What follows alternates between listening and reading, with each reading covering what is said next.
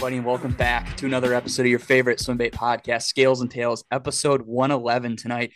And out of 111 episodes, this one is probably one that kind of gives me a little bit more butterflies than than the normal guest. Not taking away anything from anybody, but we are joined by a gentleman who wrote a book that I'm sure many of the listeners have uh, have read, if not once, multiple times, and uh, we it gets referenced quite a bit, probably just as much as Pursuit of Giant Bass by Bill Murphy. It's kind of kind of goes hand in hand with that. Whereas Bill Murphy's talking about techniques and stuff, uh, Sowbelly actually kind of talks to the guys who are putting these techniques into place and kind of that early 2000s when when that world record fish was you know just right on the tip of, tip of everybody's tongue and it was very easily attainable out there in California and you know some opportunities and stuff and and uh, Mr. Monte Burke actually got to interview many of the guys who I'm sure you guys are familiar with uh, more so than others, probably like Mike Long. I'm sure everybody knows him. We've talked about him many times, but he got to interview these guys and, and you got to fish with some of them on occasion too. So we're just going to, I kind of have a bunch of questions kind of to pick his brain. This was uh, a very long time ago, not to age, age him at all, but it was, uh, was early 2000s. So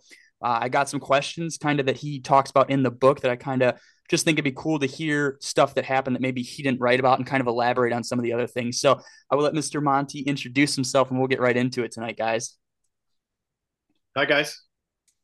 Monte Burke here. How's it going? Man, this is just this is just so cool. I was just telling you before that uh, that a lot of guys who listen to this have have read Sowbelly, and I'm sure they are going to hear this and they're going to hear some of the questions that we ask and what you talk about, and they're just going to be so so excited to hear kind of the perspective you had. And I've, I've taken some questions from some other people that kind of had some questions that read the book. And I think it's just going to be a super cool episode. And what people might not know is you've actually wrote a couple books. Uh, you wrote that uh, Saban, uh, is it the life of a coach? Is that what it is? The making of a coach. Making of a coach. Yeah. And then you also have Lord of the Flies, which is like Sowbelly, but it's for the pursuit of the world record tarpon, correct? Down there in Florida. Right.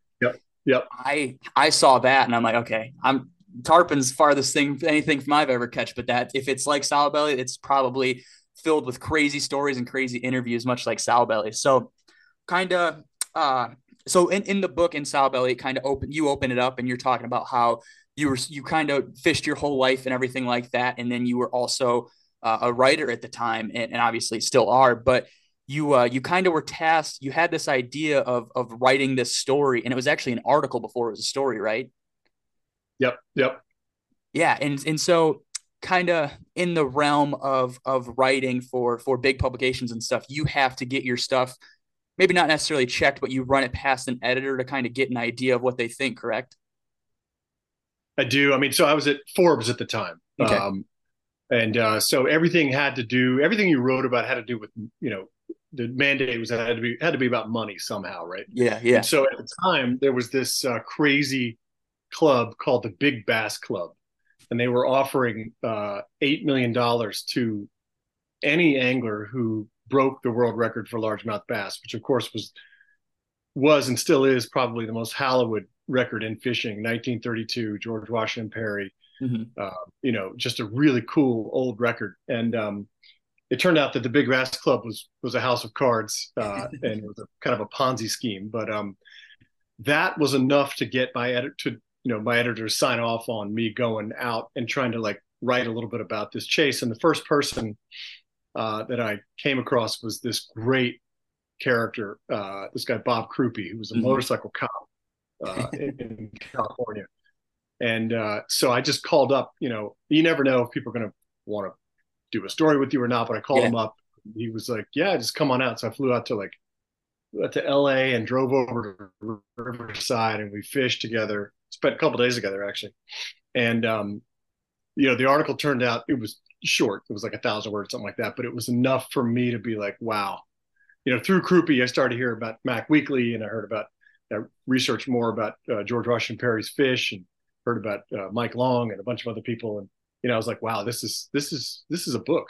Um, yeah. So you know, took took that article, expanded it to whatever ten thousand words for book proposal, and uh, my agent uh, sent it off, and um, away away I went, and it was so fun to do. It was so fun to do. So I, you know, I grew up um, for a large portion of my life in the South, in, in North Carolina and in Alabama, and uh, you know, bass fishing is religion down there. It's like college yeah. football Yep, um, yeah. and in, at our house in North Carolina, in particular, we had a farmhouse, and in the back, down this kind of glade, was a uh, a, a blackwater pond that had a little bit of an algae problem. But if the wind was up, it, algae would have pushed over. Yeah, and I would go down there almost every day after school or after practice and fish for bass, and uh, just got totally into it. And um, you know that kind of got me going on the on the on the bass fishing. That's so awesome. So I guess it was probably that uh, the the bass, the big bass club or, or whatever it was at the time. That was kind of what drew your attention was the money aspect of, of the chase for the record bass. Whereas you were like, okay, this is something that I want to write about and kind of bring to people who have no idea about it. Well, I was actually more intrigued with the actual record chase. I didn't. Yeah. The money was kind of secondary to me. Um, I was intrigued by, you know, what compels people to sort of lose everything and they're willing to lose everything in their lives to just catch a world record fish. Like to me, that's interesting. That's like the very definition of obsession. And obsession's always been interesting to me. The Big Bass Club was just the sort of carrot that I dangled out there. So my editors at Forbes would be like, sure, that sounds cool. You know, it had money, it had big dollar signs, all that kind of stuff like that. But no, that was just an excuse to excuse to launch into it, really. Yeah. And that that's like, I mean, you answered like the first question I had was how did you get uh get an editor to kind of sign off on this this weird story of, of bass fishing that probably you know some readers probably have no idea or no interest in. And so that's kind of obviously answers that question. And at the time did you have to kind of do research to find guys like or did you have to do research to find bob? Or was he kind of were you in fishing enough that you'd kind of heard the name before through through newspapers and, and articles and stuff? Yeah. I'd read about Crupi because Crupi came very close to to, you know, he he was the guy who would come the closest to kind of breaking yeah. George Washington Perry's record. And uh, you know, he was I didn't know much about him. I knew he was a cop. That's pretty much all I knew. But yeah, I'd read his name a couple times, and you know, the other guys, uh, you know, the local papers out there wrote. Uh, it was a you know, it was back when papers actually had back when there were actual newspapers, and back when papers actually had you know outdoor sports yeah, yeah. sections. And you know, they they were pretty hip on it. I mean, this was a time you got to remember that when California was sort of peaking when it came to producing mammoth bass. It, right. it, you know, they'd introduced the Florida strain bass, um, and then, of course, you know, to keep the trout anglers ha- happy, had been filling up these reservoirs with 12 inch, uh, what really became 12 inch protein snacks for these yeah. bass. So this is sort of that apex moment when these fish were reaching these prodigious sizes. I mean, they were they were actually like super unnatural looking. They they look they looked like I don't know. They look like uh, you know Fat Albert. Yeah, they crazy. Yeah. They they were sort of normal length, but their mm-hmm. bellies would you know they were they were almost round. Yeah, their bellies you know they were almost as wide as they were long, um, and so you know it just seemed like this was the chase was on at this point, and people were getting close, inching closer and closer to uh, this world record, and and of course in the reporting, you know, uh, you know I found out about a crazy dude in Alabama, or actually from Alabama in Mississippi, trying to raise his own world record bass. I found yeah. out that the state of Texas had its own program where they were trying to raise the world record bass to get some kind of commerce going. You know, I found this incredible character down in Cuba, yep. uh, which had its own moment. Um, you know, before uh, the Russians sort of pulled all their money from Cuba. You know, and when when the Russians pulled all their money from Cuba, people started eating the bass. But mm-hmm. prior to that, uh, you know, these lakes down there, Florida strain bass had been introduced down there and they were getting huge. And there were rumors of 27 pound fish down there and just like fish that were so, you know, it all kind of like it's so fun to go down these rabbit holes, especially if you really like the subject matter. Um, you know, the more you sort of talk to people, the more you read, the more you do research, the more you find. Um, and it just, it was endlessly fast. Three words Lake Pro Tackle. Lake Pro Tackle has all the fishing equipment you need to have success on the water. Friends of the podcast will receive 15% off their order with code SCALES at checkout. On their website, you can find exclusive and rare baits as well as rods and reels to have that dream combo. Check out their social media pages for constant updates with new arrivals. Lastly, orders over $50 get free fast shipping. Remember to use code SCALES, all cap locks, to save 15% off on your orders at lakeprotackle.com. A vast majority of double digit bass caught in Mexico are caught out of two lakes Lake Baccarac and Lake El Salto. Josh Daniels Pro Bass Adventures Mexico is the only outfitter in Mexico with lodges on both of these trophy lakes. For an experience like no other, call Pro Bass Adventures 480-491-9300 or probassadventures.com. We are Mexico Fishing. Your favorite swim bait podcast is now proudly sponsored by Leviathan Rods. Leviathan Rods is a Texas based fishing rod company that's handcrafted and uses high end, made in the USA rod blanks. Every sale from Leviathan helps support foster youth and their families. With Leviathan Rods, you're not only going to feel a difference, but you're going to help make a difference too. Friends of the show will also get 20% off their rod purchases by using code SCALES20 at checkout. So whether you're fishing a depth 250 or a square bill, make sure you're using the best rod choice out there, Leviathan Rods. Yeah, and and you talked about the trout kind of it was kind of the perfect storm when when all these big fish in California were getting grown because all the trout stockings and stuff. And so that's kind of people that listen to this podcast are guys like uh I'm gonna say guys like uh, like Mickey Ellis, but that's kind of far from the truth as far as like they're fishing baits like that that imitate trout to to catch these these massive fish, the biggest fish in their in their waters and stuff. And you know, it's kind of that split where guys are doing it because they're baits that fish have never seen before, pressured fish in their areas. And then there's also that other side of things where guys are fishing, you know, 14, 16 inch trout looking baits to try to catch that world record, state record. And, you know, it, it kind of, it's kind of stalled out as far as the world record stuff goes. I mean, there's big fish obviously still getting caught in Texas, but I mean, I, I, put up a poll on, on my social medias the other day on asking where people thought the next world record would come out of and it was kind of split 50-50 between Texas and Japan. And obviously, uh, the the Japan fish was caught after you had wrote Sowbelly and stuff. And you, I mean, you even hinted at it when you were talking about Cuba. You had put in the book, well, well, there's there's uh, lakes in Japan, there's uh, Africa, there's um, I thought there was another one, but you talked about where I'm just writing this from like the U.S. perspective. There's all these other lakes and regions that have this potential to grow these fish that I don't like. I'm not talking to anybody from, and but at the time in the early 2000s, I mean, you had Lake Dixon, like you had Lake Jennings and, and all these other couple lakes out there where that was, I mean, if people were sports betting back then, that's where they were putting their money on that these fish were going to get caught out of was those lakes out there. Absolutely. It's, it's really interesting to me. I mean, I haven't paid too much attention to it in the last five or six years, but to watch the sort of the the, the size go down. I mean, that was mm-hmm. kind of like it, it it reached its the sort of it seems to me that the chance to do it, and of course it could happen at any point, in Texas and Florida, in California. It could still happen whenever. Yeah, someone could break the record, but the real chance uh, is probably that that is probably that window is passed um, to a certain degree in terms of sheer numbers of truly truly huge fish. Um, you know that was sort of the apex moment uh, then I think right right when I was doing that book, which was great. Just happened to kind of coincide. yeah, heck of a heck of a timing there. I mean, now um, there's a lot of fish getting caught out of a handful of lakes down there in Texas that are all, you know, they're they're very respectable fish, but they're fish that these guys, you know, guys like like Matt, and, eh, eh, Mac, and and uh, and Bob and stuff would just throw back because they're quote unquote little shit fish, like you know, ten to to fourteen pound fish, where you know th- they were just they were taking a quick picture, tossing them back, and now that's kind of I'm not going to necessarily say like the pinnacle of a big fish, but that is a, you know, your name is your name is getting shared around on Facebook and Instagram if you catch a fish that big. And there was a couple within the last two or three years that were pushing that, you know, 15, 16, maybe there was a 17. I'm sure I'm I'm misspeaking here, but you know, there has not been a fish over 20 pounds, I don't think, caught in the last, you know, honestly, probably since California, or at least a fish that big that's publicly been talked about. I'm sure there's right, lakes down right. in Texas or California, and, and there's word of guys in California still catching very large fish, but they're not blowing it up like like what happened when when Bob caught that fish and everybody was showing up to Lake Castaic and stuff. Yep, for sure.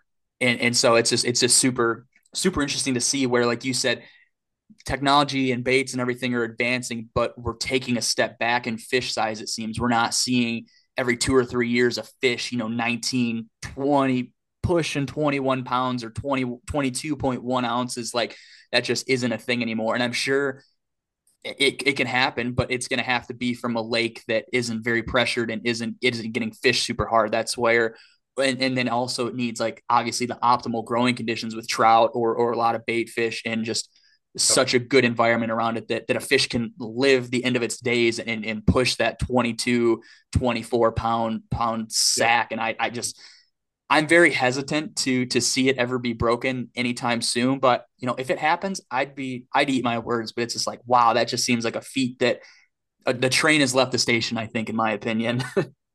yeah, I mean, we'll see. I mean, there's cycles and everything, right? I mean, who knows? Like a you could get an El Nino or something like. I mean, yeah. who knows, right? Yeah. But no, I, I, I tend I tend to agree with you. I think that you know, and I you know I don't I don't mind that. I, I think that record Perry's record. I'm glad that that uh, that the IGFA didn't you know make that Japanese fish bigger in some ways. Uh, not not that I have anything against the the guy. The guy's a great angler or whatever, but I just love the kind of romance of this country boy, you know, going out to an oxbow and, yeah. and catching this massive fish and not really knowing what to do with it, you know, weighing it and then eating it. I mean, I just yeah. love, there's a, there's a real romance to this. There's kind of an everyman kind of American kind of wonderful romance to that story. You know, he wasn't professional. He wasn't using the latest and greatest technology. He was just out fishing. You know, it's yeah. kind of cool.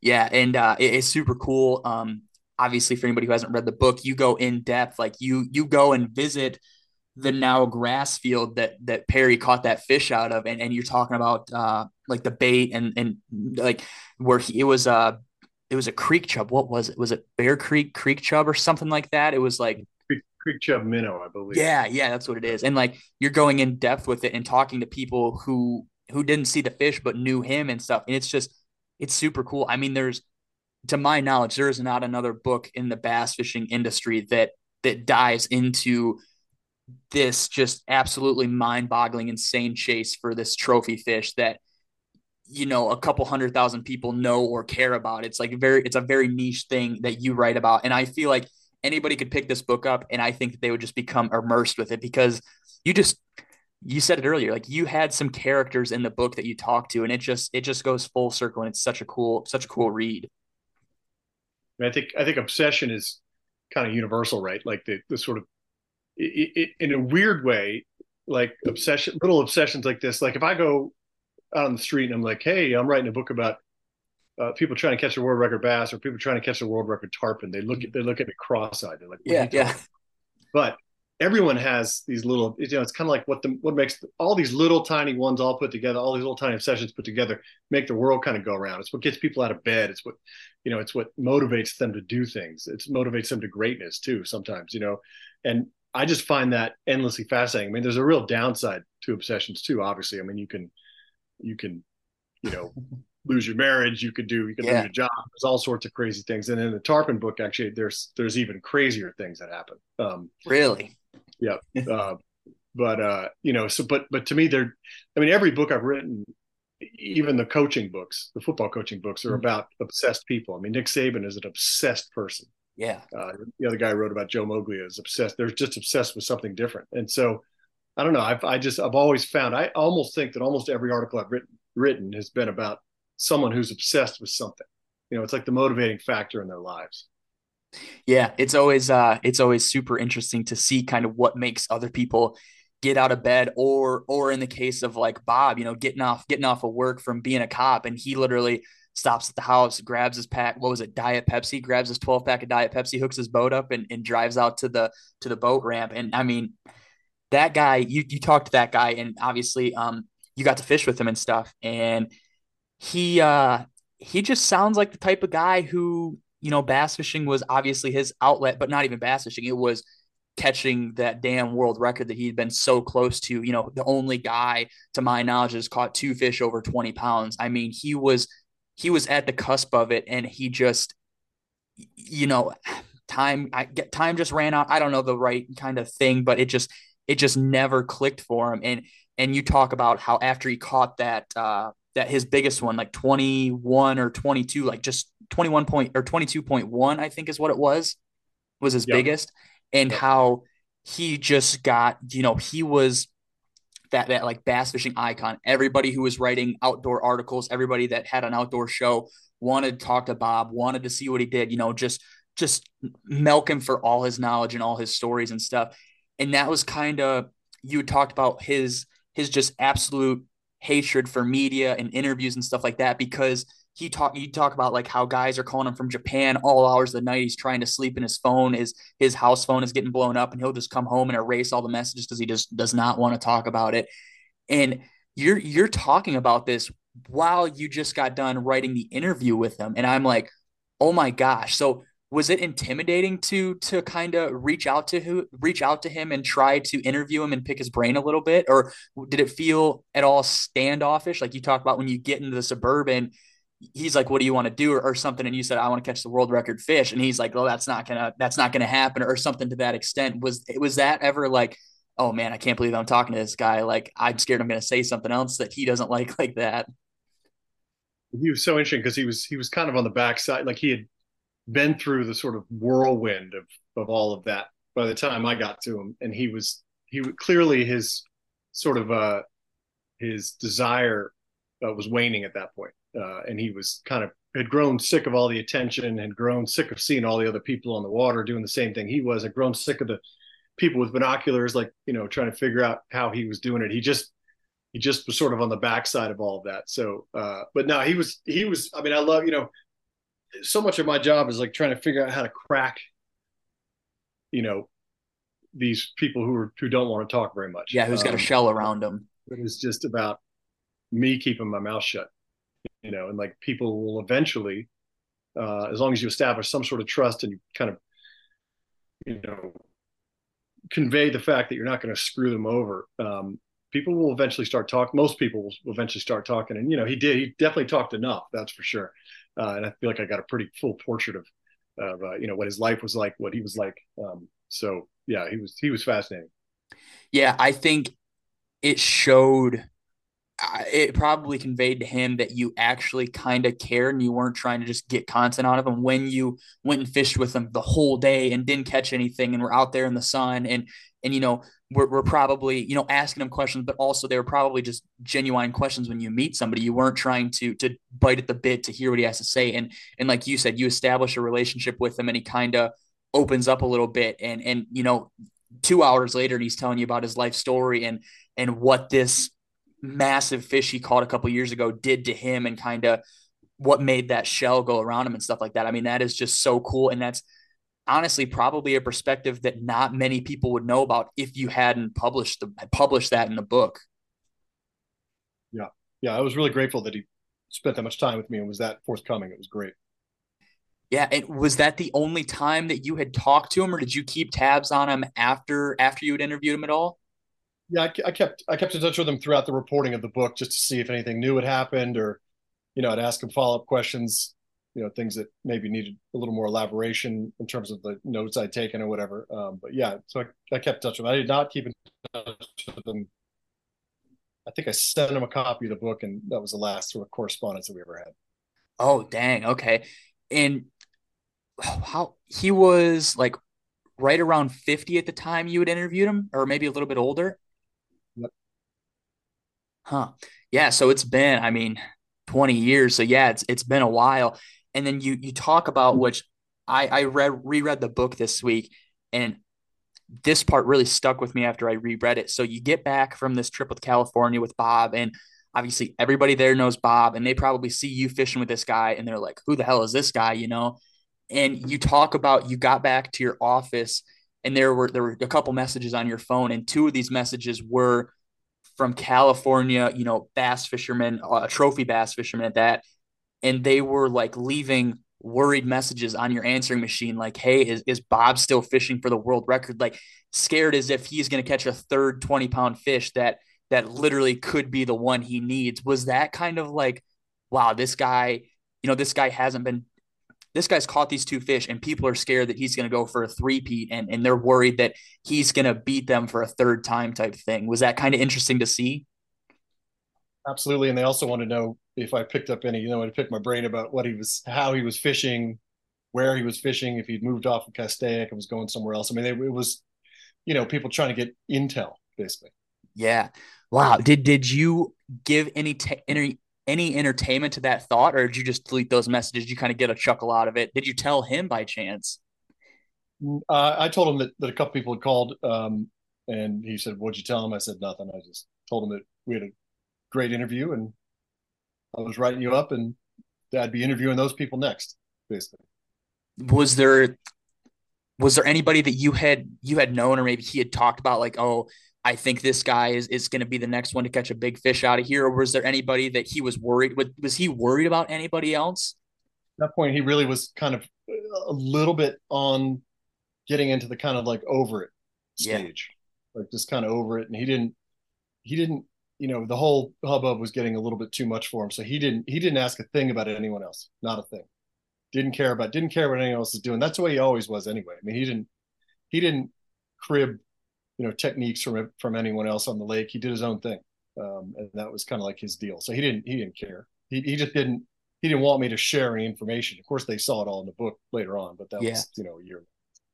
Yeah, and it's super interesting because he like you talked about um it, you know being obsessed and you know, pushing family out of the picture, like the picture you're in. And he was the guy who, who, like I said, was coming out of work, going to the lake, coming back. And he was just, he was literally obsessed. And, and he talks about doing that for a couple of years. And then he talks about like, he was in a, he was in a little bit of a slump, I think. And he took that, uh, like that vacation with his wife down to Florida or wherever it was for like that week or two. And he talks about how he kind of like unwind, like he got unwind and he wasn't worried about the fish at the time. And then I can't remember the gentleman's name, but he got like a 16 pounder while he was gone and he heard about it, read about it in an article. And he looked at his wife and he said, We need to go home. Like, I, I need to be out on the lake. And then it was a couple weeks later, I think it was like two weeks later, he caught that 22 pounder. I mean, that is obsession to a T. That is what you wanted to write a, to write the book about in, in the first chapter. Everybody who reads the book gets hit with that. And it's like, wow, this guy you know, it almost seemed like he was teetering on, maybe not necessarily giving up, but but kind of backing out of it a little bit. And then, you know, just somebody somebody catches that fish and that fire just gets rekindled in his heart. And he's like, I need to go catch this damn fish. I know it's there. I know it's the time. That's just so crazy to hear about. Yep. That was cool. And man, so after uh you get the phone call and everything, did he because um you talked about how Mike Long was kind of coming up around that time you had gone out there, or if not a year or two after. Did he talk about Mike to you at all? Mike Long, for, for anybody who's unfamiliar, did he talk about him at all? He did not. He did not. He didn't. He didn't seem to. I mean, he cared a little bit about people who were on Castaic, I think, uh, but he didn't. He didn't care about the other guys. He didn't mm-hmm. care. Right, and and you talk about how Bob had had this metaphorical, you know, trophy bass crown, and then towards towards the end, he kind of you know, it it essentially got handed off to Mike, and and Mike was fishing Lake Dixon at the time, and and I mean he had like eight over 15 or I can't remember the numbers off the top of my head. I hadn't wrote them down, but Mike at the time was he was the guy everybody was having their money on breaking this fish, breaking this world record because he had so many trophies to his name. And it was just kind of like, oh, well, I wouldn't be surprised if this guy's up next. How did you hear about Mike? It sounds like he was in the paper and in, in a lot of shows and yeah. stuff, so it probably wasn't hard to run across him. He's in the paper, and unlike Bob, Mike was a was a self promoter. Right. Yeah. It wasn't hard to find, and there was no. I, I had very little doubt that when I called him and asked him for an interview, that he would say yes. And in fact, I think I wrote about the book um, when I first met him, uh, drove up to his house. He had his big bass boat outside, and when I walked in, he and his family and some friends were watching a Mike Long video. Yeah, uh, which was just perfect. Um, I didn't know at the time, obviously, that uh, his, I think most of his, obviously later on, he got involved in some cheating scandals, which I, which I think happened. He may have been cheating then. I'm not. I didn't see it when I was fishing with him, but uh, I don't think he was cheating at that point. I think he started cheating when Jed and Mac and those guys started you know creeping up on a little bit. Um, so yeah, I mean, he was the ultimate self promoter. Um, he was a hell of a fisherman. I mean, the uh, the biggest bass I've ever seen was the one that he caught on a lake that had been closed that he got a little access to. Um, it was just freaking enormous. I mean, I just when I saw it, I was like, "That's the world record." And right, gripped it seven six pounds lighter than the world record. I was like, "This is insane! You can't, you know." There's, there's no way. Sorry, my dog's chewing something. Oh, you're good, man. Um, yeah, it. uh So yeah, so he, he was not hard to convince to talk to. That's for sure. Right, and and like you said, you talk about arriving at his house, only bass boat in the cul-de-sac, and walking in, and obviously everybody's gathered around the TV watching this. But you also talk about all of his trophy fish have the mounts on the wall, and and just seeing that, where did it kind of click on why this guy was so so self promoting? Like, oh, this is like this is the bad, big and bad kid on the block. Like I understand what he's doing now. Yeah, I mean, he was the he was doing it. It seemed to me for different reasons. Crupi was kind of a personal thing. Yeah, Mike wanted one of the accolades, you know, and that that's that was a big difference. And I think that Mac and Jed and those guys were sort of somewhere in between. I think they were for them it was more of a personal quest, but they didn't mind the accolades, especially Mac.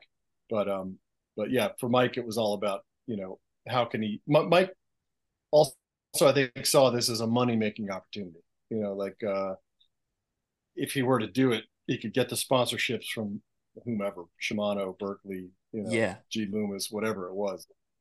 Uh, and so yeah, he he just came at it in a very different way. But that was fun. I mean, it was fun to like have people have different motivations for their obsessions, you know. Yeah, and he he hadn't even caught the world record yet. He was just proclaimed as a as a big trophy bass fisherman. And you talk about how he was he had all these rods on the deck, and you actually wrote about um I can't remember the gentleman's name, but he actually came up next to Mike when he was fishing. He's like, "Oh my gosh, is that the new Megabass rod?" Blah blah blah blah. And Mike's like, "Yeah," like was very short with him, and the guy finally kind of took the message. Like, it's like, wow, he, you know, he wasn't on the top of the pedestal. He was on the pedestal, but he was still getting, you know, free stuff sent to him. Like, what would that do for somebody if they broke the world record? Like you talk about in the book, like they would never have to buy anything ever again. Everybody would know their name. Everybody would want to sign them to contracts and stuff. It's just so eye opening that that you can be well respected like that, but not be the top of the class and, and just still reap the benefits of it. Well, because he's he very much seemed like the guy who was possibly going to do it, right? I mean, that so that he was the up and comer. And mm-hmm. what was interesting though is when I really looked into it, um, you know, and talked to tackle companies and CEOs of tackle companies stuff like that. I mean, there really wasn't that much money. It wasn't like Mike if he had caught it or anyone, they'd be able to retire. You know, it yeah, wasn't like yeah sudden, you know, because the Big Bass Club turned out to be baloney. So there was no, you know, you yeah, you probably would never have to buy a rod again, and you'd probably be able to charge for appearances and stuff like that. But you weren't, you know, you weren't going to buy a Lamborghini and move into a mansion. You know, I mean, you you it wasn't. I think these guys thought, especially Mike, thought it would be worth more than it actually would have been. I'll put it that way. Yeah, yeah, and it obviously everybody knew Mike, and you kind of brought up um, the the scandals that have have surfaced over the last six or seven years. At that point in time, was there? Did you hear of anybody, you know, kind of whispering in the shadows about Mike, like, oh, he, you know, he caught this fish, but I don't think he caught it, you know, legally or or he caught it in the mouth. Was there any talk like that? Because you often hear guys like around 2010, from what I know, is kind of when that chatter started talking around that San Fran area where guys are like, oh, like, you know, I saw Mike doing this, I saw Mike doing that before this video came out. Was there any of that back then? I mean, there, there were there were people. A lot of people didn't like him. Yeah, you right, know, right. and Jed and those guys didn't didn't like him. Um, and he did seem to have some kind of, you know, the fishing on a lake that was closed to everybody else is kind of a privilege that's not that not everybody gets. Um, yeah but to me, Mike is the classic sort of, you know, I mean, it's almost like a baseball player who's nearing the age of 35 or 36, and there are other people who are, you know, get better than he is, and and you know, like Barry Bonds or someone like that, who yeah. who starts taking performance and hit, starts cheating basically, mm-hmm. or like Lance Armstrong, you know, someone who sees competition coming and is maybe their, their skills are diminishing and they're getting older or whatever, and they start doing kind of desperate things that they normally wouldn't do because they become they're so obsessed with this with this thing you know? And yeah. so to me that's kind of my classic classic. I mean you can see it in almost every other sport you know when when there's either fresh competition or uh, they're getting older uh, you know often resort to you know unconventional means. yeah. Exactly. He just he wanted to hold on to it as long as he can and you know whether the fishing got super tough or whatever is how he defined himself, right? He was the big bass guy. Yeah. I mean, imagine having that. Imagine defining yourself like that and then having that taken away. You know, it can lead people to do crazy things.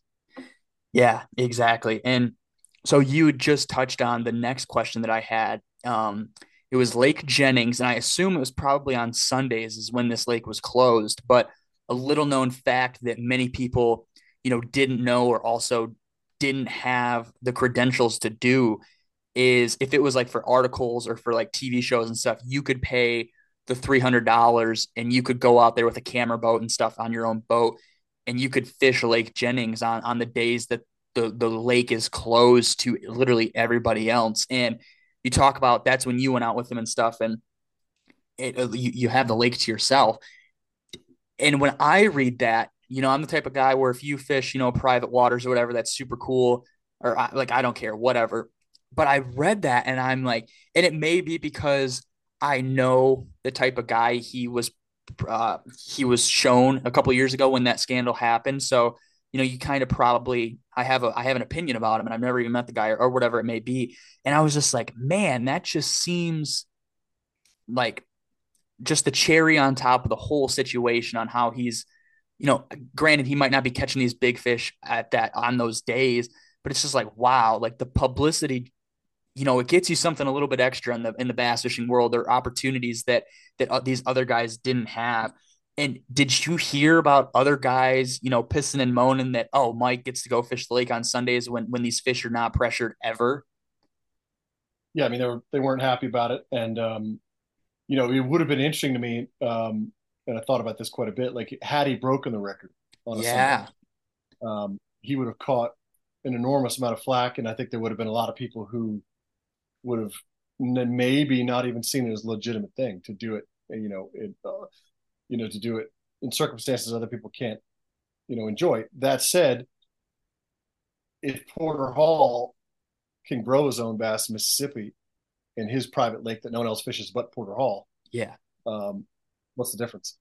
You know, uh, so I mean, there's there, it, it, it, there, there's definitely a quagmire you can get into with that. It didn't seem it seemed kind of icky in a weird way. It's something that I probably wouldn't have done, but um, you know, I, I, think at this point again, if you're that obsessed, you're going to take every advantage and every opportunity that you can uh, to do whatever you can. You know, um, so yeah, yeah, it's kind of like if he was to catch you know 24 pound fish, it's almost like man, there's gotta kind of you know, in a way, you would think that there's an asterisk next to his name where it's like under certain circumstances, you know, this fish was caught.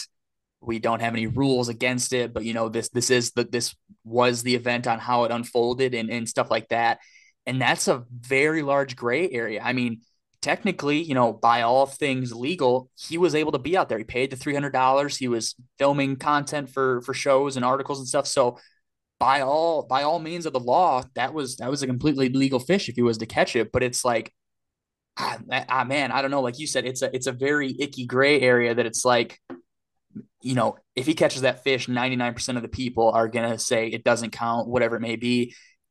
But that fish is obtainable to everybody else six days out of the week. So even just talking about it now, it's like when I wrote the question down, I was like, oh man, like I can't believe that he did this. But now that we're talking about it, it's like there was really nothing that he was doing that was against the legal law that wasn't an opportunity to everybody else, you know, 90% of the time. And so it's just uh, it's, it, you know, it's the asterisk. Like if that was to happen, there would have had to been an asterisk there and, and the story would have been told. And, you know, I'm sure nobody would have agreed with it, but if it gets recognized as the world record, then it's, it's the standing world record at the time.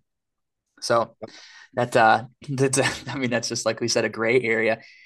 And then this, so I read this part, um, Jed was out there fishing with live shiners.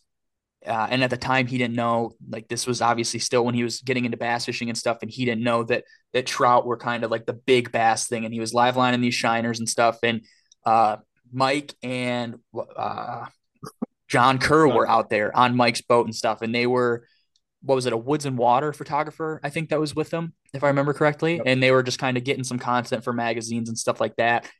And Jed caught this 11 pound fish and John, John and Mike came over there. And dude, again, I don't know if it's because I know the stuff that happened with Mike Long, but if somebody's gonna ask to see my fish and and kind of, you know, the way they made it sound as they wanted is like a quote unquote prop prop and stuff, and like, oh, we'll let this fish go or whatever. My mind's automatically going. You have a camera. I haven't seen you guys catch anything like this is just really straying away to be a very weird scenario. But Jed, they're like, yeah, you guys take the fish, whatever it may be. They they promise they'd release it and stuff. And then they talk about two or three months later, Jed's in the uh, in the grocery store with his wife, and they're walking through and, and those those big magazine racks are there by the checkout and he's walking through and he looks and he sees Mike and John holding his 11 pound fish he caught the month prior, the couple months prior when the when the woods and water photographer was with him. I read that part and that was kind of what made me go back and add on to the to the original Mike Long question where it's like was there stories of him being not necessarily shady but having interesting uh events like this happen to him where he you know takes somebody's fish and takes pictures with it or whatever it may be. And I just read yeah, that part and I was it was it was shell shocked yeah I mean I think that you know at that point Jed certainly knew that the guy was you know maybe not perfectly ethical but you know I think people would be shocked at the corners cut and the tomfoolery goes on with with you know uh, especially back in the day with like outdoor photography and you know the manipulation. I mean, I'm, I remember interviewing Lefty Kreh, the famous fly fisherman. He had one uh, side of his boat painted red and the other side painted blue, and he would catch a fish and take picture on one side with the red side, and then take another picture on the blue side, so he could sell two different photographs. Really? I mean, people did this kind of crap all the time. And I, I personally have always hated taking pictures of fish because of that. Like I've seen so much of that bull crap. And I've actually been on stories with photographers and, you know, most of them are pretty ethical, but some of them are hold that thing up again. And you're like, dude, the thing's been out of the water now for two minutes. Like, what do you, yeah. what are we doing? It's not, it's not really worth it, you know? So yeah, I think it's, you know, but no, I definitely think that there were, you know, I don't think people thought that he was necessarily cheating, that Mike was cheating at that point, but I, I, I think that they knew that he was not above stretching uh, ethics a little bit at that point.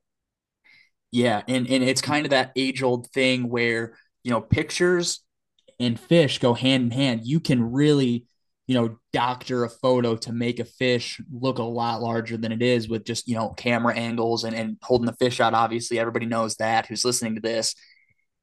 And and just to hear you talk about um, the unethical side of it, where where they stretch stretch it out a little bit, get a little bit more, get a little few more pictures of the same fish, different angles and stuff like that.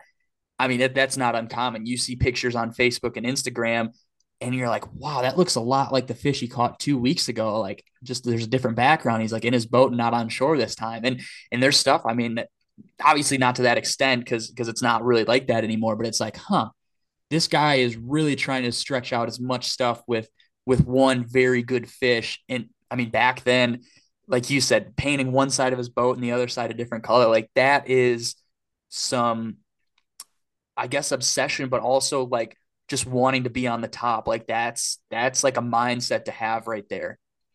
Yep, yep, for sure. And and like you said, probably more so these days actually, uh, with Instagram and people trying to one up each other and all that. Yeah, you know, lonely. Back then it was just like you know outdoor magazines. You know, so it was like that was the only way to, the only place where they published fishing photos really. Yeah, and kind of uh, while we're on the topic with with Jed and stuff, um, so his friend, uh, it, it was Mac, right? Yeah. So Mac Weakley, who the, the name probably doesn't mean much to anybody, but it's it's the Dottie fish. So you guys have seen it. It's the guy wearing the the black and white windbreaker. He's standing on the dock. He's holding up, I think it was a twenty four or 25.1 pound fish. It's got the black dot under its uh, gill plate. Everybody knows this fish. And I actually didn't realize it until two days ago. I, I had reread the book, skimmed through it and everything. And I looked up, you know, just world record fish and I was looking at the pictures and I was, and I, I read Mac and I'm like, huh. And I, I thumbed through the book and I was like, oh my gosh, that is Jed's friend who worked at the casino with him. You know, his, his batch, one of his bachelor buddies. He caught he caught that fish out of Lake Dixon. You know, it, it's famously called Dottie. That's what everybody knows it as. He, you know, that fish wasn't caught legally. It was caught outside of the mouth since he was sight fishing it. And just to hear that, I think that was in 2006. Did you get uh did you get word of that? Like did you see it and you're like, "Holy crap, I cannot believe this." It was crazy. I mean, that fish was caught a number of times. Mike yeah. Long caught it. Jed caught it and Matt caught it. It's insane.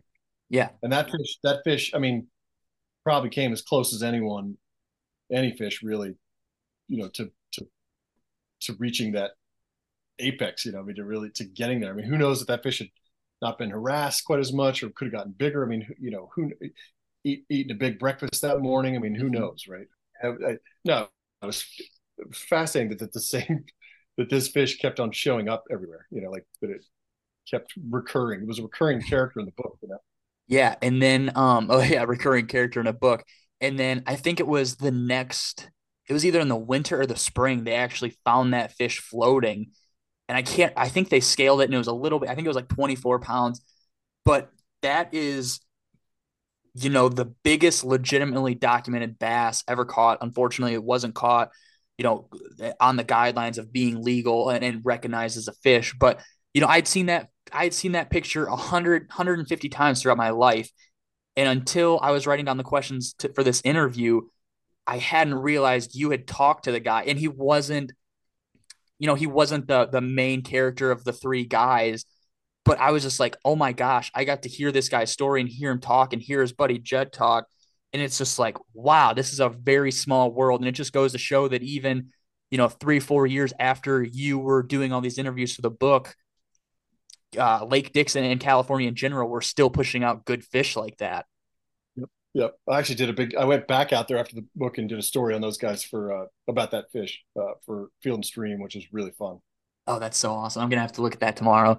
Um, and then so after after talking to the California guys, well, the California guys who are fishing and stuff, you got to interview um, Mickey Ellis, who everybody listening to this podcast knows. It's guy behind 316 Lures. You guys know who he is. He's he's very infamous, uh, especially in today's uh, world. But you got to interview Mickey, and I will say I, I met Mickey this this last April down in Texas. I got to go to his shop out there. He knew of me, which was um you know, it, it I was it was it was very interesting. We're standing on his boat. He's showing us some of the baits that he's fishing with and stuff. And he's like, uh, I'm I'm wearing my shirt that has the the podcast logo on it. He's like, Hey, do you know the scales and tails guy? And I I was literally freshly done with Sowbelly like a day or two before we flew down there. And I verbatim quote me, I said, It depends. Why? What do you think about him? And he's like, Oh, I like what he's doing. Like he seems like a cool guy. I'm like, Yeah, that's me. He's like, oh, I, I, like your podcast. You know, I haven't really listened to much of it, but I know who you are and I, I see your stuff all the time. And after reading Sowbelly and hearing his life story, I knew the type of guy he was, but nobody talks about his story like you do, obviously, in the book. And hearing him say that and not cuss me out, you know, oh, I heard you talking crap, or, you know, whatever it may be. That was probably the highlight of my trip down there in Texas. I'm like, oh my gosh, this guy you know, didn't want to knock me out for something I said or, or just something like that. I was like, wow. And in talking to him, you know, he had hints of of what you talk about in the book, but all in all, like I understood what he was talking about when he was talking about guys like him being mad at guys and stuff like that. And I'm like, okay, it just I don't know. I, it was just very interesting to meet him, especially after reading the book. And you talked to him. What was your first impressions after meeting him? So he, Mickey's one of those one of the great things about doing a project like a book, like a big project when you give yourself time to do it. Yep. And you allow yourself the time to kind of chase rabbit holes and you know go down rabbit holes and all that sort of stuff. You know, I didn't I didn't know who Mickey Ellis was before I started doing this book, and I started you know started hearing his name here, and then started hearing it over here, and I was like, holy crap, this guy uh, has got to be a character. Uh, yeah, somehow. So, um, and he turned out to be a, one of the I loved writing about him. He was awesome. He's such a fascinating guy. Um, and so yeah, so I just uh, you know same deal. I kind of like you know you start to hear there are a couple other people like that. I mean Porter Hall wasn't uh, someone I'd ever heard of really either. Um, mm-hmm. But you just the more you interview people, the more they kind of their names that you keep hearing. you're like, oh shit, I gotta I gotta get on that dude. And so yeah, so he was Mickey was just phenomenal. I mean, I loved. Uh, I, there were works of art he was making too. I thought. I mean, they were obviously great fish catchers too, but they, they reminded me a little bit of like Atlantic salmon flies, like these beautiful sort of works of art that were functional. It was like taking the the Van Gogh down and using it as a dinner table or something like that. it was just you know just just cool to see uh, you know an artisan kind of at work, you know, and a and an artisan with a really interesting backstory, you know. Yeah, I mean, you talk about um, his father passing away when he was super young, and kind of his his upbringing, and then and then you kind of you really hit home around that time. Uh, his his stepdad came in the picture and and stuff, and it kind of, you know, you touch on that. And as a guy who had met him and stuff, I'm like, okay, he's not, he's not what everybody kind of pegs him to be. Once you know his story, you're like, okay, this this makes sense on why why he is kind of how he is. It was his upbringing and stuff, and, and the stuff he experienced and the stuff he had gone through, like being through juvie. Uh, like he was in juvie for like four years or something like that, a couple times, and and just hearing his full story, and then also, so the podcast is really uh like based around the the style baits he was making, like these works of art that that just you know just have beautiful trout paint jobs, bluegill paint jobs and stuff, but they're they're made to catch these giant fish, and that's kind of you know he was kind of a, a founding father for that style of thing, and so when I got to talk to him and I got to read the book and stuff, it's just like wow, this is this is interesting, and and he is literally you know he was like a guy who was helping pave the way to where we're at 20 years later. And I mean, I could show you baits, and and you would think that I went and caught him out of the, the lake in the backyard. Like they just they're super realistic and and he gets he gets a rap, but it's like I don't care what kind of guy he was. He got us to where we are now, and that's just super cool. I mean, he was catching the mission fish back then was was helping uh Mike catch all these big fish and stuff at the time, and that was like revolutionary. And it's just super cool to to hear what he brought to the table, but also hear what was going on behind the scenes, like what kind of pushed him to start making baits and and uh, you know it being a full time gig, and he thought he was going to become a millionaire after going to his first show and stuff like that. And and obviously, like I said before, that's stuff that you don't know unless you read, unless guys like you interview these people and, and put them in books and stuff, and kind of put them in libraries because you know if you if you t- if you texted Mickey and you know asked him a question that that you had had, you know, there's a good possibility that he'd just tell you to f off or whatever it may be. So like you being there and, and making relationship with him and, and being able to publish his story and, and just the questions you asked him, it was just super cool because that's like that's another guy that has a shell that you you don't crack unless you're a guy like you and get to hang out with him and stuff like that. Yep. He was truly a pioneer, and you know he's he's probably mellowed a bit in the intervening years. I'd imagine most people do. Uh, so I obviously I didn't know him around the time you're talking to him, but some of the stuff he was saying when when we were hanging around his boat uh, in April, I was just like, wow, yeah. You know, there I guarantee there was stuff you didn't write down in the book that that he talked about and stuff because that's just kind of the guy he is. And there's stuff that I wouldn't say in the podcast that that he was saying at the at the at the uh, at his shop, and I'm just like, wow, this guy, you know, he he is authentic. He wasn't putting on a show for you. He wasn't putting on a show for me uh, my friend Marshall has has been to his shop and has hung out with him on multiple occasions, and he's like, "Yeah, that's how he is. That is that is who Mickey Ellis is. There's there's not a front. That's not a show. That's just the type of guy he is." And I'm like, "Well, you know, you can't you can't be upset for a guy with with with how he is because that's just that's what he is 24 seven. Like he's not he wasn't fluffing himself up to to act like a badass in the book or or be whatever. I mean, there's literally I put it down in the questions the quote uh if there's one thing I'm really good at, it's knocking people out. And it's just like, I mean, that's that's his personality for sure in a nutshell. Yep, yeah, he's quite he's incredible. One of my most again one of my most favorite characters I've ever kind of come across and written about. How how long did you uh, did you hang out and interview him for? Was it just a day or two? Yeah, it was just a day or two. I think I remember driving there and hanging out and kind of getting a tour and looking at the baits and you know getting my tape recorder out and asking him some questions and hanging out. And honestly, I don't remember. I think we went to have lunch maybe or dinner as well, you know, kind of afterwards, you know. So you just, you know, my job is really to try to spend as much time as I can uh, with these folks to try to, you know, get the questions that I have answered, but also just let them talk, you know, and yeah. let them sort of fill in the blanks that, that I have no idea are blank, you know, and, and try to watch them in their natural element and try to like, you know, render them as closely to their true selves as possible. Yeah, and, and uh, another like kind of going back, uh, a recurring question: Did you keep up with them at all after after you wrote the book? I did not. I did not.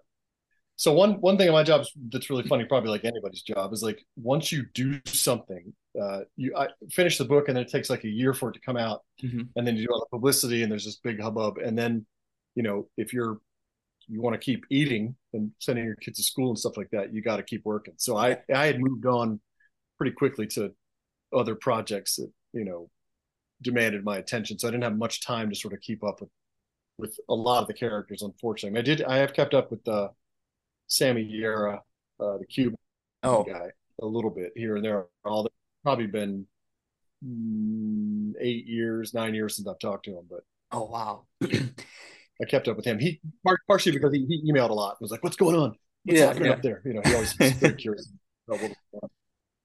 Oh, that's funny. And um, so so this was at the time where where Mike and Jerry Rago were kind of, you know, pushing each other to make the the best fishing baits. And uh, the one thing that really stuck out was was once you're done kind of interviewing them both and you're kind of closing down that section of the book, Jerry talks about a bait where uh because I think you had said something about the Armageddon that that Mickey was working on, this big wake bait. And right. Jerry Jerry's like, well, when you see him, tell him about this bait I'm working on. And he talks about how you know, you would stand on one side of the river, the lake, and I'd stand on the other, and the bait's tied onto both rods, and you're just reeling it back and forth. And he's like, you know, and he, he lists the reasons like, oh, it's not making a big splash, it's quiet, X, Y, Z, like a big bass is gonna catch on it. And uh, my friend Marshall and I, Marshall lives down in Texas, and and he's very good. He talks with Mickey and stuff, and you know, I re- he read the book before me, and he's like, dude, you have to read this section. And we were just talking about that bait. He's like, I've never heard anything like of that bait after after the book, like it's never been talked about before. And he's like, "Do you think? Do you think he made it?" And I'm like, "I don't know." So that's kind of like the the thing. There's some stuff in the book where guys talk about it, and you just never heard it come to fruition, or it was so low key that you never heard about it. So that's super cool. I mean, again, if you didn't write that and publish that little, you know, three sentence section, the world would never know about this. The idea that Jerry Rago had that maybe never happened. I love the idea. Loved it. So cool. And um, yeah, so those two guys are like staples in the swim bait world. Everybody knows those two. Everybody has had one of their baits, caught many fish on their baits.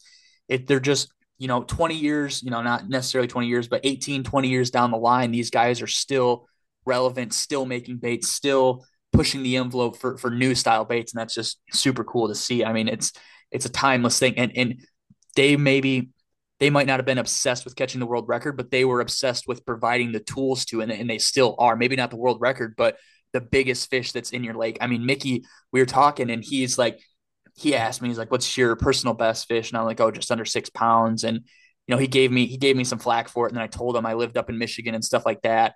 And he's like, "Oh, okay." He's like, "I just don't understand, you know, all these, uh, for a better term, all these sissies." Out here fishing and they're not fishing for the biggest biggest fish in their lake. Like what the hell? What's the point of fishing? And he kind of had that he had that bob perspective of you know i'm not going out there to catch the little shit fish i'm going out there for the world record if not the biggest fish that that's swimming around in my water. And that's kind of a, a perspective that i've always had. But once he said it and i heard it in person it just kind of rang a little bit more true to me. Yep. One thing that's cool about these obsessed people whether they're obsessed with catching the world record uh, bass or catching a world record tarpon or obsessed with rocketry or, or, or golf or whatever is that they they those are the folks at the at the at the edge who are pushing the envelope. And yeah. a lot of times you see it it's more clearly demonstrated i think in the in the tarpon world because uh, they had to catch up so quickly with the, the equipment in order to catch these large fish. But you know they're the ones that, that push these innovations that that we all uh, benefit from um, you know, I mean, they're they're to a certain degree, their thirst and desire for new baits and for swim baits stuff like that are the, are the they're the ones that kind of help at least legitimize it, put it on the map. And you know, in the, in the tarpon world, you know, we wouldn't necessarily we would have probably eventually gotten there, but we wouldn't necessarily have gotten the you know the great unbreakable graphite rods and uh, reels that could that could handle a 200 yard run yeah not burn up. Yeah. So in a lot of ways, it's it's in both of those books, in the Tarpon book and the largemouth bass book. You know, it, it's as much about it, a side sort of current to this whole thing is about the technology that comes from uh, or, or, or, that comes from these these obsessed folks and their obsessive quest and and how we all sort of in the end kind of benefit from them which is a kind of a cool little little part of that. And i'm sure again i'm sure it happens in golf. I'm sure it happened in tennis.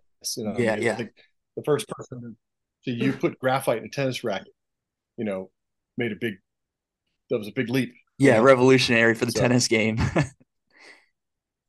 um, you talked about how Jerry and, and Mickey were were friends. Do you think it was a little bit more serious than, than friendly competition between the two? Yeah, I mean, I got the I got the feeling that they respected each other a mm-hmm. lot. Yeah, yeah.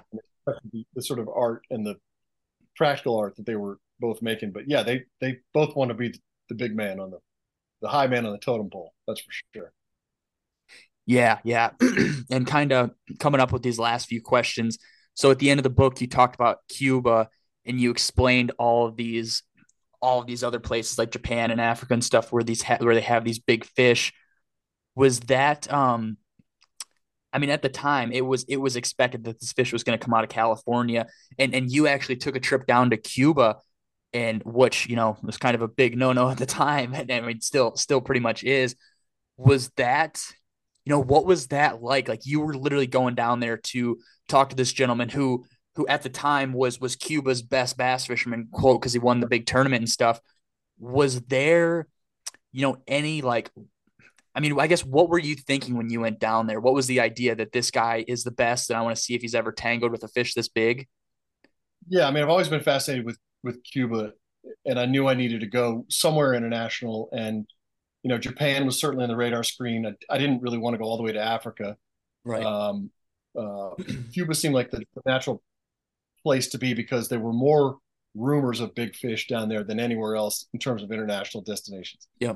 Uh, and then I met Sammy uh, through a friend, and uh, it was a wild ass experience. I mean, you can go down there legally now. Um, yeah. You could not go down there legally then. And uh, you know, I had, I, I never forget flying into the airport. Um, uh, the lights went out in the in the damn airport, uh, oh, and the shit. went out as we were landing, and they had luckily like reserve generator lights come up. But I mean, the lights in the whole city went out.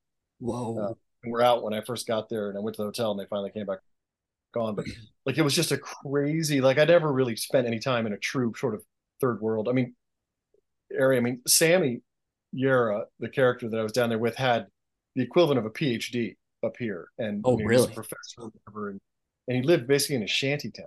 I mean, I went to wow. his house. It was crazy. It's like it's like literally you could hear the neighbors were right next door, like almost mm-hmm. like adobe houses. Um, so it was really interesting to see uh, that sort of uh, you know contrast that with the materialism and the and you know the advantages that we have here in the United States. But also, I mean, in some ways, he was the purest character because he wasn't. There, there was no monetary. There would be no monetary reward for him because right, he wouldn't yeah. have been able to to get. Wouldn't be able. He couldn't even get. I, I brought him a stack of Field and Streams and Outdoor Lives, Outdoor Life. That was like you know I don't know how many I brought, probably 30 or something like that because mm-hmm. he just wanted to kind of catch up and keep up with what was going on and uh, but you know all that said he, he, you know he lacked some of the material comforts that we had or have here uh, but he was also the most sort of most well adjusted and happiest of, of all the characters as well um, and i just loved being with him and i loved you know he was a skinny guy but he had these massive shoulders and i remember asking him at one point i mean i spent a long time with him i spent like five or six days with him and uh, I remember just asking one time, like, hey, "Dude, would you work out? Like, what's going? on? Why are your shoulders so big?" And it was I got to row the boat.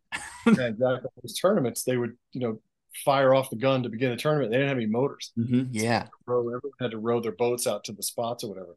And uh, you know, it was just fascinating traveling that country. You know, the natural beauty of that country is sort of unparalleled, especially in the interior, which a lot of people don't go to. And you know, going to these lakes and seeing uh, you know, some of these lakes even had kind of like almost like resort areas, but they all had been closed down for five years when the Russians pulled all their money. And, you know, just just being with a person who was just so happy just to sort of be there.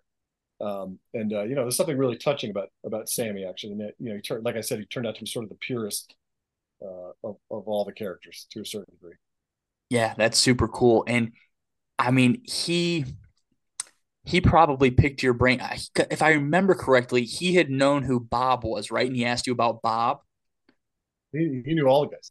He knew he was as much of a font of information. I mean, he knew he knew some things. He would, you know, hint at some things that I had hadn't. I'd be like, oh, I hadn't heard that, and I'd go yeah. check it out and see if the story was true, or whatever. But yeah, no, he he was obsessed with American uh, bass. I mean, you know, a lot of the Cubans at that point were obsessed with America because it seemed like a land of like milk and honey, right? Mm-hmm. Where you could go, you wouldn't be under a communist regime, right across the water, you know, yeah. And it was 90 miles across the Florida Straits, and but to him, you know, so to him it was like baseball and bass fishing were the two things that he just loved about about America, and he had this sort of i idealized version of America, and that was cool too to like to realize, you know, frankly, how good we have it here. And uh, you know, sometimes we don't really realize all of that until it's sort of put in relief by someone else, you know. Um, so yeah, but he loved, you know, he was just obsessed with everything bass fishing. Uh, I, I even went back and I s- somehow snuck him another 30 copies. You know, I got like the, the year before's copies of uh, mm-hmm. Field and Stream and Outdoor Life and, and sent them down to him. But yeah, we had a pretty lively email correspondence. He always wanted to know what was going on. What's Porter Hall doing? What's what are they doing in Texas? Like he always wanted to stay on top of what was going on. That's super cool. And and yeah, you uh you interviewed Porter Hall. That was the chapter before you talked about international stuff. And I mean, he was fishing for the record for the longest time out in Cali. And then um, they relocated down to Florida, or his his wife had relocated down, or ex wife had relocated down to Florida, and he was up in Georgia, right, and had an apartment down there in Florida by her too, or Tennessee, yep. Tennessee. That's what it was. Well, he was in Mississippi. Mississippi, yeah. And when I interviewed Mississippi, yeah, and I mean, was it? He obviously had a different perspective of of the world record. Like he had done the chase, you know, obviously he didn't he didn't bag the one that he needed. And then he just, you know, thought he bought that property and was kind of like dug all those ponds and it was, you know, hey, why don't why don't I just, you know, make my own? Why don't I, you know, build this fish from the ground up? And that's what he did. Did um did he have any was he worried at all or did he talk about being worried of of you know producing this fish and it not counting for the world record if there was ever that chance? He was super jittery and anxious all the time about what the guys were doing and always kept tabs on what all those guys were doing in California, kept tabs even on Texas. He was fascinating because he was the, I think he was the sole character who came for money. Mm-hmm. You know, he lived in a very shishy suburb of Birmingham, Alabama, grew up there anyway. He had a lot of money. And uh, it was just interesting because he was, he, he, he was unusual in that world uh, because he came from a lot of wealth, but yet this was what he wanted more than anything else. He didn't care about anything else. He didn't even care about his marriage as much as he did about these these fish, you know. And uh, it was truly fascinating to go hang out with him.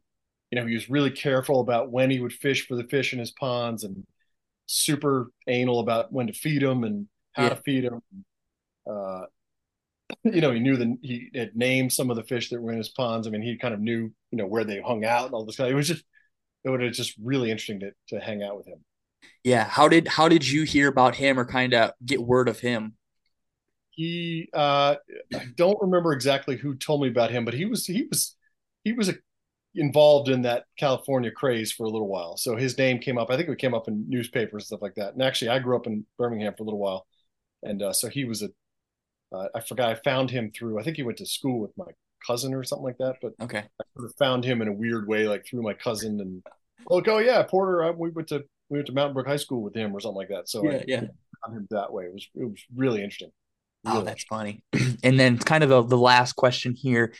So talked about the international stuff and, and you hinted at Japan, you know, uh, Lake Biwa at the time, you know, this was a couple years after the writing is when it really when when when that when the the fish was caught that 22.4 you know it tied dang near perfect with uh with Georgia's fish and it obviously wasn't recognized as the new world record. You know, it's the tying one and and whatever it may be. Did that, you know, maybe did that bring your perspective? It's like, oh man, like you know, California might be on its way out. Japan might be the new the new king around town type thing. I mean, one of the things that really intrigued me about this, and I think, I, and I wrote about it in the book, was that it, it the record could be broken by anyone. Yeah. Right. I mean, if anyone was sort of prepared to weigh the thing or whatever. it, it, could be done by anyone. So what what drove these record chasers I wrote about absolutely crazy was that fact, right? That it not only was Porter keeping tabs on Mike Long and Mac Weakley and Jed Dickerson stuff like that, he was worried that some 12 year old girl might luck into this thing. Yeah, yeah. Um, so that I, I, think the Japan thing um, sort of brought that home, right? I mean, right. all of these guys thought that it's going to happen probably in California. Maybe if Texas gets it together, uh, you know, or maybe Cuba or something like that. And yeah, it could happen in Japan, it could happen in Africa or whatever. But they didn't really think about competition from those places and parts of the world. So uh, to me, that kind of brought it all home that like this is a record, much to the dismay of all these record chasers, that could happen at any time. Yeah, almost anyone. and in very various different places across the world. Right. And and when you were writing Sowbelly, this was about the time when Texas uh, Game and Wildlife was was starting the Lunker Bunker and and kind of starting the Share Lunker program and stuff. And I mean, you wrote you wrote about this, and, and Texas was still giving up good fish at the time. But you know, fast forward 15 years from there, Texas now is is putting out probably the biggest fish in the country. I would say almost consistently. I mean, they're in the spring when, when the fish are spawning, there's not a day goes by that somebody doesn't post a share lunker fish over. Well, a 10 pounder or a fish that's a share lunker, which is 13 plus pounds that gets donated. I mean, dude, there is not a day in the spring that a fish doesn't get posted over 10 pounds. It comes out of one single lake. It has share lunker fish in it. it has got spawn and stuff in it. And um, I mean, even even uh, Lake Athens, where the where the uh, bunker is, there's very big fish in there that are just now starting to show themselves after they've had this 10 to 15 year growth period. And now there's even a new lake that just popped up within the last couple weeks that a guy I know just caught a 12 4 out of there from a kayak. And, and guys are catching a double digit every single day in the fall. And I, I think somebody had like a 50 pound ba- or like a 60 pound bag the other day with five fish and it's it's showing hopes and, and glimmers of you know not necessarily Lake Dixon, but it's like okay if if there's a lake in Texas that doesn't get fished for another four years, I mean there is a very good chance that a fish untouched in the next four years could be caught that that is you know that 19 19 pounds and then during the spawn it puts on two or three pounds. And i really think if it's going to happen it's going to happen in the next couple years on an untouched body of water where that fish is spawning and it's just 22 and a half, 23 pounds. But, you know, all the stuff have to align. And it, you know, it almost seems like there's more guys who categorize themselves as trophy hunters now, but they're not addicted to the chase. It seems like, like, like the guys you write about in the book. I mean, they're going out there every single day and stuff, but they're doing it for different reasons. And it's just, uh, I don't know, man. It, it's a, it's a very weird thing. The world of bass fishing has changed immensely since you wrote that book, and it's changed. It changes by the year, and you hear stories about guys snagging big fish and, and stuff like that. So it's uh, I don't know, man. If it's gonna happen, it's gonna have to happen, like I said, in the next couple years. And if it doesn't, and kind of Texas falls back off and plateaus with with you know smaller big fish, then I don't know. It, it, the only other place I can think of is Africa and Japan. Africa's been putting out a bunch of big fish lately, and, and Japan as well. And it like you said, it's it would eat me up alive if I was in an area that I thought had the world record, but I had to not only watch over my shoulder, I had to watch the national, you know, the national side of it, and then on the other, the, the literal world side of things, because I don't know what these guys in Japan, what kind of fishing experiences they're having out there. Like they could they could catch the world record three times in a matter of a month, and it could be 27 pounds a week from now, and a guy in the U.S. would you know, realistically probably not have a chance at that for the next 10 or 15 years until this next big group of fish shows up. Yep.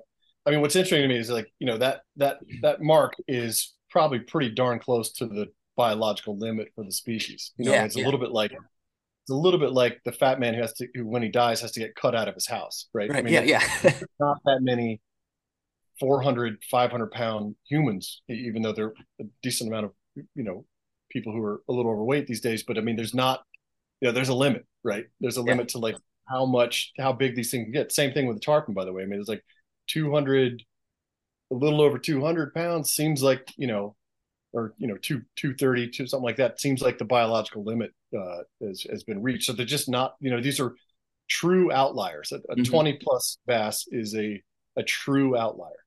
Um, and I think that, you know, obviously shows up in the record book. I think you know obviously there have been fish that have been caught uh, that have been that big and maybe even bigger that just weren't recorded. People weren't fishing for world records or whatever. But you know it's it's right there at that sort of biological limit, which makes the thing even harder, right? And you got to be in the right spot at the right time with the right fish. Yeah, like fish can physically only get so long and so obese to a point where their literal age clock times out and that fish keels over because it's you know it's so big or, or just whatever it may be it's it's a very interesting thing. And you actually wrote about um oh the daughter and son who were she caught that you know the quote unquote the world record that she thought. And it was just you know from the picture everybody's like that fish is not long enough. It's not wide enough. And they're like oh no the the boga grips or, or the spring scale whatever they had at the time. No it was right whatever you know. And and they or no, maybe they hadn't weighed it, and she put the fish back, and everybody's like, you had a scale in the picture or whatever it may be, or uh, a, a phone to call. It's like it just drives people to do insane leaps of things that probably wouldn't their their characteristics aren't there for. And and I guess that this is kind of leading into the last big question. You know, 2018 that that video surfaces a Mike Long that you know hour and 20 minute video of him you know, doing things that aren't necessarily legal to kind of keep his name and, and reputation at the top. Did did you see that when it first happened, or did anybody send it to you? Yeah, some somebody from uh, a website. Uh, I did an interview with someone. He sent me all the stuff, and they did a long. I think he's the guy that broke the story. I don't remember his name, but um, yeah. So I, he he was, and I did probably an hour long kind of walk through and chat through with him mm. about it. Yeah, and was it was it intriguing to see that that's kind of I mean, you know his story and you have an idea of, of that obsession and what that drove him to. Could you believe that that was something that he would mm, stoop down to do, I guess, to, to stay relevant? I mean, you talked about his personality and how he had to be pushing the envelope and kind of be the talk of the town. Were you surprised when, when that story broke and you saw the video evidence? I mean, the the archived video evidence of that? I mean, I think it's always surprising to watch someone get caught red-handed doing something illegal. Yeah, right? yeah, no blatantly like that. Um, but as I thought about it more, you know, I go back to the whole like Barry Bonds or, or mm-hmm. the aging ball player kind of yeah. thing. Like, it doesn't surprise me. It doesn't, you know, knowing him, uh, knowing how much how important it was to him, knowing how much he feared the competition, knowing knowing how much he wanted to keep his name in the in the limelight, like it all kind of lines up, right? It's not it's not terribly surprising. It still yeah. is, like I said, shocking. People do, you know, it's like I don't know the guys who just got busted putting the weights down the walleye. I mean, it's still just I can't believe people do kind of shit like that. So that yeah. shocks me. But but no, I think when you put it in perspective, it's not uh, it's not that surprising. You know, you you know what people are capable of, but when you see them actually carry out those events, it it rocks you. I mean, it's like wow. I mean, like I I knew you'd known you known him, you talked about him, you wrote about him, and it's just like wow. I mean, I know what drives that guy, and the fact that he was driven to that point was probably just absolutely in, in, insane to to see that unravel. And and I'm sure you know, I'm sure probably get some flack for this. I'm sure he's not a terrible guy by any means. I'm sure he's he's fun to talk to and kind of pick his brain about what he knows back then. But I mean, when that story broke, he made his Instagram private. He ended up deleting it a couple weeks later. I mean, I got to imagine that he was on the highest of highs 2010, 2015 and then after that stuff happened, I mean, I don't even know. Nobody i mean when people talk about him that's obviously what they talk about. They don't talk about him in the light that you had seen him back then. I mean his name has gotten dragged and tattered and and set on fire and stuff like that. And it's just like wow. It's watching superman turn into a bad guy. Like it's just like it's just the craziest thing to see unravel. Or or when barry bonds when he gets popped for steroids like you said or or same with lance armstrong it's just like wow you're the good guy for so long and then something just clicks and, and you turn out to be the bad guy in somebody else's story. Like it's just a it's a very interesting see very interesting thing to see somebody get pushed to. Yep. It's, it takes as they say it takes years to build up a good reputation. It takes you know one silly act in one second to have it all fall down yeah man for sure and uh, last question that actually quite a few people had asked me and kind of wanted me to to uh, uh, hear your perspective on so all this happens, and then after, like you said, after the book comes out, you know, the, these couple of very large fish get caught and, in world record and, and uh, tying world record size fish. Was there, and, and obviously you you did you kind of did the same story, but it was the the fly fishing tarpon side of things. Was there any interest to revisit the trophy side of bass fishing again? And and like we talked about now, you know, guys, there's trophy bass fishermen, but the elusiveness of the trophy of the world record bass isn't necessarily there like it was back then. Is there any interest for you to to maybe write up a follow up of of like the guys in today's uh, bass culture that are trying to chase this fish, or was it just kind of like you struck gold at that time and, and kind of the mine is dried up? Yeah, I mean, like I said, you kind of have to move on to other projects, but no, I mean, I I I would bet that there's probably a great book in what's going on now. Um, I don't know if I'm the right person to do it, but I feel like that's probably been gotten out of my system a little bit. Same with Tarpon, by the way. I mean, I feel like when you when you put that much into it to, to write an entire book about it, you kind of you you've laid out all your cards to a certain degree. I'm not so sure. I'll put it this way: I'm not so sure there's anything new I could bring to it. Right. Um, and I do feel like, uh, you know, Sowbelly and the Tarpon book kind of captured, like I said before, apex moments. And uh, to me, that's you know, those were fascinating, incredibly fascinating times. I, I don't know. Uh, someone suggested that I write a follow up to the Tarpon book, and, and, I thought I kept I thought about it a little bit. I thought about it could be called Lords of the Fly Two: The Revenge of the Tarpon. It's when yeah, they yeah. take over and start chewing on all the people who are uh, targeting them. yeah, exactly. So no, but I mean, I you know, I I I admire all the people who are doing it now. I, you know, it takes an amazing amount of dedication. Uh, they're incredible fishermen. I think it's I think it's awesome. Um, uh, you know, I've I've got uh, I just have other projects that I'm doing now, and I'm so grateful for that book. It was the first one that I that I wrote. I mean, you love people always ask me what my favorite book is. Uh, I've written now six of them, and they're like children, right? You can't really be like, well, I like this one better. Yeah, yeah, yeah. but they'll always be your first, you know, and that they're so they'll always be a really special place, uh, you know, in my heart for Sowbelly because it was the first. It was the first time that that I had written an entire book. It was the first time that someone had the confidence in me to to write an entire book. Yeah, uh, it's the first time that I'd, you know, gone out and, you know, you, you the crazy thing about books is unlike movies stuff like that. Like it's all up to you, right? Mm-hmm. I mean, I don't have a booker calling up people and trying to set up interviews and all this stuff like that. It's just me, right? And so yeah, like, yeah. And, and and the structure is all me and who I include and who I don't include and the stories I include and don't. So it's all down to you. So you know, it gave me confidence that I could actually make a go at this and like you know do this for a living. So it, it will always be a pretty special book for me. That's so awesome. I'm so happy that people are still reading it. I think it's awesome. It's, I haven't read it in 15 years, so uh, maybe I need to check it out again. But uh, it's so cool that you got you and other people are reading about it are still interested in it. I love it. Yeah, man. It uh, it's uh, it's it's just that ageless uh, classic tale that that you read of, of like the, it's just, it's an obsession book that that you know I share to an extent. I don't have the opportunities that these guys have back then, and and nor do many other people. But we're still we still have that obsession for these very small green fish that make up, you know, a, a little speck in the world, like you said, and to kind of have that book that correlates with our ideas, but to an extent tenfold of these guys who, as, as far as I'm concerned, we're at the prime time of of this journey of this chase.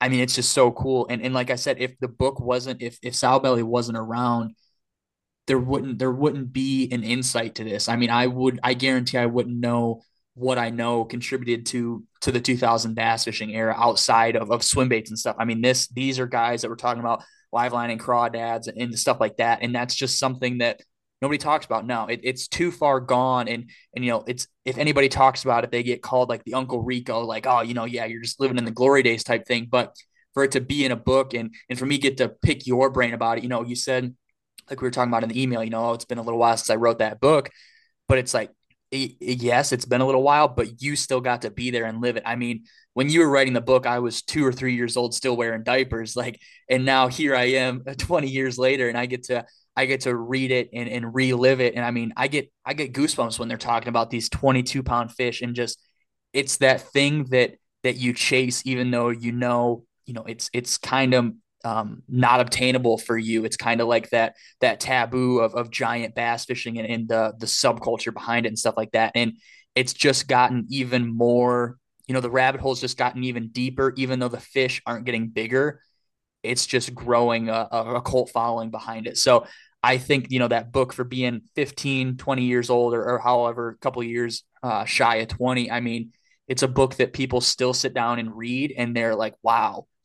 You know, I'm jealous that I didn't grow up in this time, that I wasn't, you know, I didn't live at a bachelor house working at a casino and, and my boss let me get off work to go fish Lake Dixon and, and chase around uh, Mike Long and stuff and, and, you know, watch him take pictures with my fish. It's a, it's a story that you get to read. And I mean, it's honestly, it seems like a fictional book. Like it's like, wow, like these events that are talked about in this book just seem so unreal but I mean, they're real accounts with people. I, I talked to Mickey about the book. He's like, "Oh yeah, I, I, remember that book. Oh yeah." It's just like it's just so cool. It's it's kind of a like I said, it's it's that piece that sits in the library and it's just a, a little section of bass fishing history that that many guys like myself didn't get to live through. So I appreciate the book. And like I said, I'm sure many guys who have listening to this show uh, have, have, listened or have read it and, and, stuff like that and enjoy it. There's just that handful of classic big bass books that that you have to read. And, and Sowbelly is, if not one, number two on that list of of books that just you know is a staple for for swim bait guys to read. So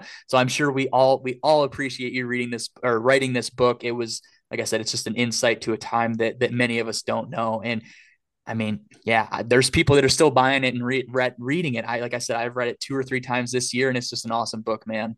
Yeah, it's cool. I I can every once in a while get a little report from the publisher, and it, it is still being bought, which is which is great. I mean, not a lot of books that do that, so I'm very very grateful. Like I said, um, yeah, I mean, it's amazing. Thank you for having me on. I appreciate it, and thanks to all your listeners. Yeah, so awesome, man. So as always, I want to thank Monte for coming on. Do you have um like an Instagram or, or like an author Facebook page or anything that anybody can can follow you on that I can put in the show notes?